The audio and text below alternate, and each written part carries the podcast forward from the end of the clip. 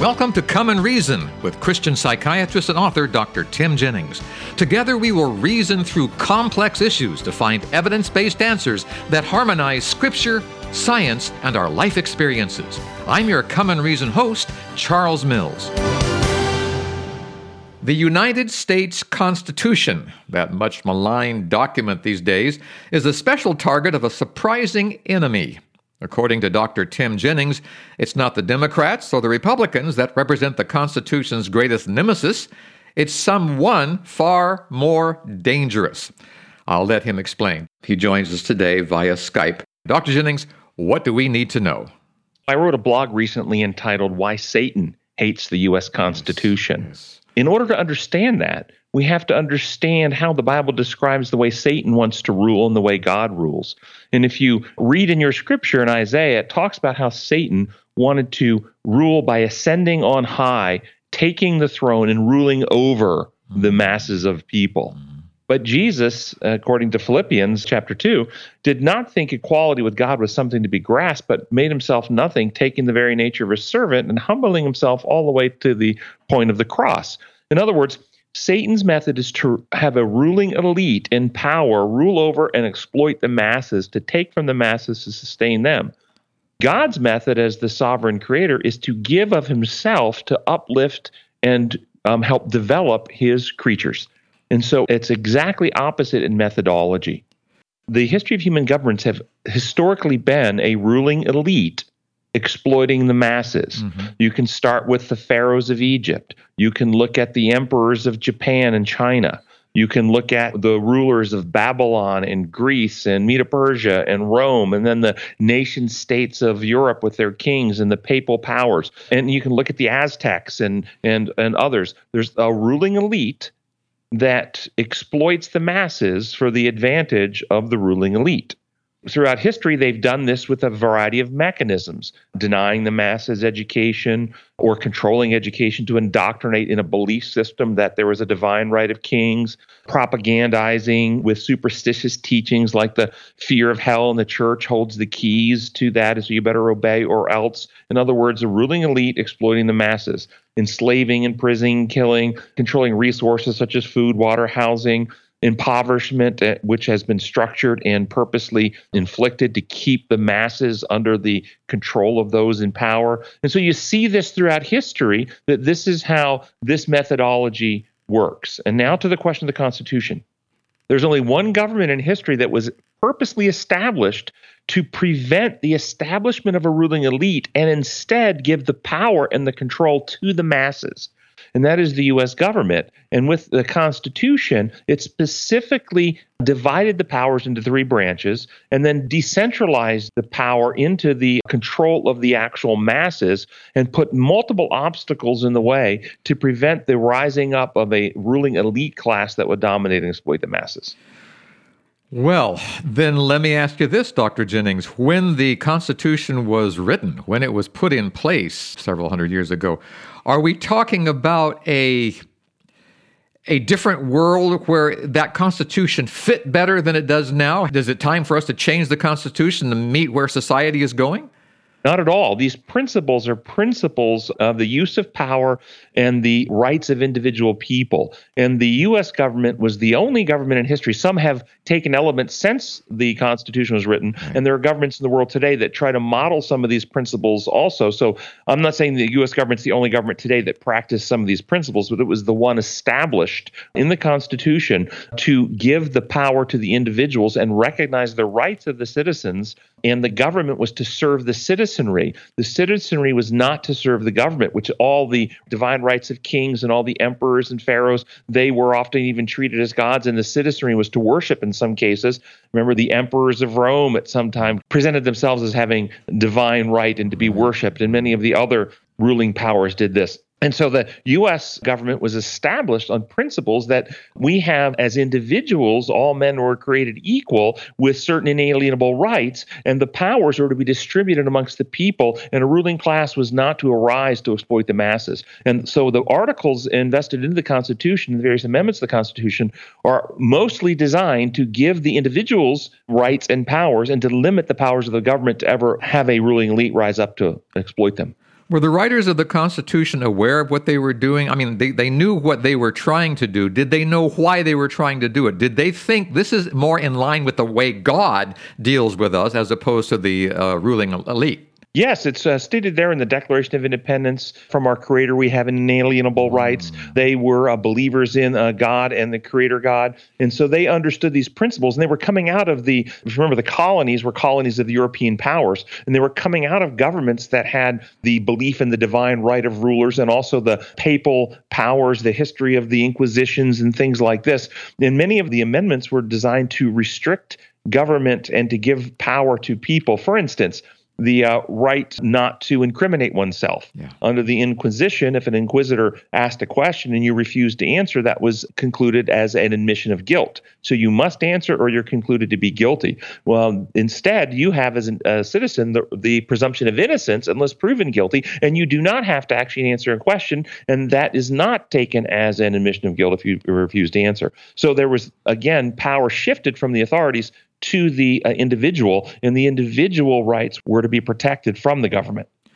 Okay, I can see now why you say that Satan hates the U.S. Constitution. It is not the way he wants to operate. The ruling elite would be more like he wants to operate because he wants to be the ruling elite in our lives.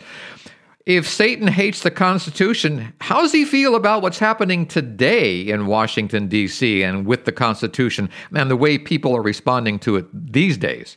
Well, one of my premises that I put in my blog is that ever since its inception, the U.S. Constitution has been under attack. Yes. It was under attack by the War of 1812 militarily to try to overthrow our country and destroy this government and make us a colony again of Britain. It was under attack through processes that are designed to dilute its power or to allow for the establishment. Right now in our society, there are some calling for the dissolution of the Electoral College. The Electoral College was designed to prevent a simple majority from dominating the masses and allowing a ruling elite. And instead, it gave rights to individual states so that individual states also were recognized as having a certain electoral power or authority. Hmm. There is calls to do away with that in our society, which would undermine constitution. Another one. In Britain, they have a parliament.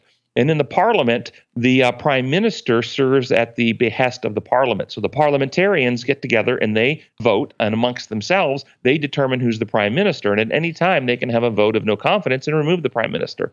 Our constitution was set up that the president would be elected by the people through the electoral college and have equal power to the legislative branch, which is the Congress and the Senate, and that he cannot be removed by a simple majority. He doesn't serve at the behest of the Congress, he serves at the behest of the people who elected him in a national election. That's why only can be removed through high crimes and misdemeanors, treason or bribery, through an impeachment with a two thirds conviction of the uh, Senate. And they put this high bar there because they did not want this to be a government that was a parliamentarian government. Mm-hmm.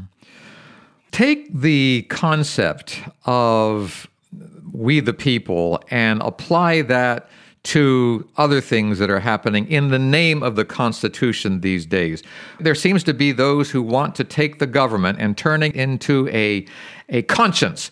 They want to turn it into a ruling spiritual element that makes people obey certain dogmas of certain groups of people. Is that even constitutional based on what you just told us? Very interesting question, Charles. And people have often purported fear of, say, the the evangelical Christians getting hold of the government and passing certain religious laws that conform compliance.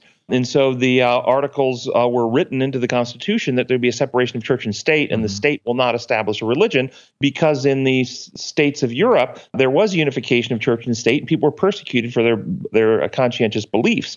And so our government was established in a in a way that we would not have a state religion that would be enforced by the power of the state. Mm-hmm. That doesn't mean that there aren't principles that should be applied but the philosophical framework of one's belief system, whether it's Christian, Buddhist, Islamic, or agnostic, should not be enforced in the schools. One of the problems that's happened in the society today is that people have accepted this, what I call a lie, that teaching agnosticism or atheism is not a religion.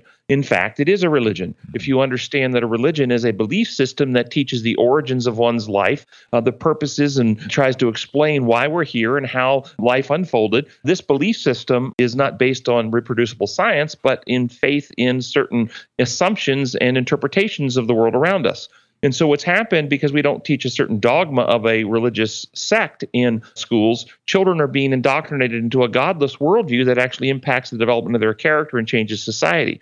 The way that we would actually, in my view, best uh, apply the constitutional principles of liberty is by having a school system structured where parents receive a voucher and the parents get to choose where their kids go to school. And if they want them to go to an Islamic school, they go to an Islamic school or a Jewish school or a Christian school or an agnostic school. The parents then are free to decide what school their kids go to instead of all of them going to public schools that are indoctrinated into a certain godless worldview.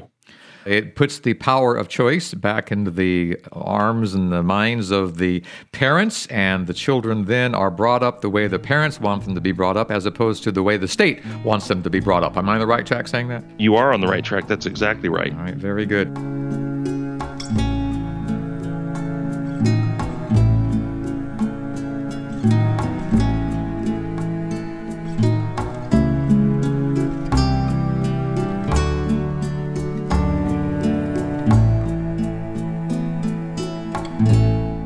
Dr. Jennings, in the last couple of minutes we have in the program, how do we individually apply the principles of the Constitution and marry them to the principles that we learn when we study God's Word?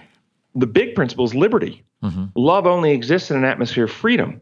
And this is why we want to present truth in love, but leave other people free and respect and treat them without hostility, without reprisal, without recrimination if they have a different belief system than us. I don't have recrimination against people who have a godless worldview. I respect them, and I have many colleagues in the medical profession that don't believe in God, and I have great admiration for their scientific intelligence, and, and I've learned many things from them. Yet, one of the things that happens in our society today is there's great intolerance for people who have different worldviews than us. And there's this pursuit through the government, oftentimes, to try and force a certain practice upon others, either from the left or the right, yes. rather than simply leaving people free to make their own decisions. There it is free to make their own decisions, because that's how God treats us. Am I right? That's exactly correct. And love and individual development only happens in an atmosphere of freedom. When we coerce people, we incite rebellion, we damage individuality, and we shut down thinking. I'm reminded of that song. I think I've heard that his banner over me is love. I think that that may be what we need. That may be what is missing in today's society. Are we missing that love in our hearts? Yeah, you're exactly correct. People, even, you know, when we love somebody that sees something different than us, we don't need to reach out and try to hurt them. Let's use a simple example. You love your family member who may be having an addiction problem. You don't need to reach out and hurt them. Their addiction is hurting them. You want to, though, create opportunities for them to seek treatment and be free from their addiction. But if they refuse that, you don't have to take an action to injure them. They're injuring themselves. All right, very good. Words of wisdom from Dr. Tim Jennings today. We have a website for you to visit, comeandreason.com. You can read Dr. Jennings' blogs, you can see his television programs and hear his podcasts, and you can read the articles that he's written. Lots of good resources there at Come and Reason. Also, his books are there lined up for you to enjoy. Comeandreason.com. Dr. Jennings, thank you so much for sharing with us today. Appreciate it. Always great, Charles. And listener, until next time, this is Charles Mills along with Dr. Tim Jennings wishing you God's presence in your life. Goodbye, everyone.